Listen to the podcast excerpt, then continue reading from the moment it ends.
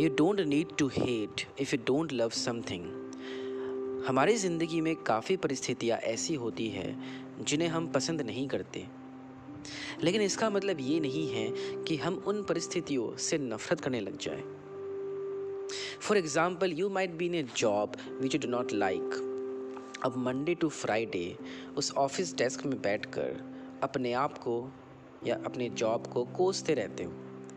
आपको हासिल क्या होता है? कुछ भी नहीं।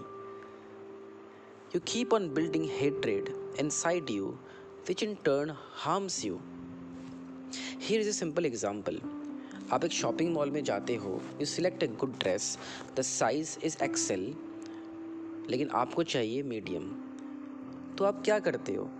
क्या आप उस एक्सेल साइज़ के प्रति नफरत पैदा करते हो?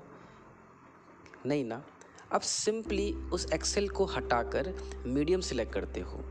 In other words you simply do not waste your energies by feeling hatred for anything that does not fit well you simply set it aside and go for the next best thing that fits well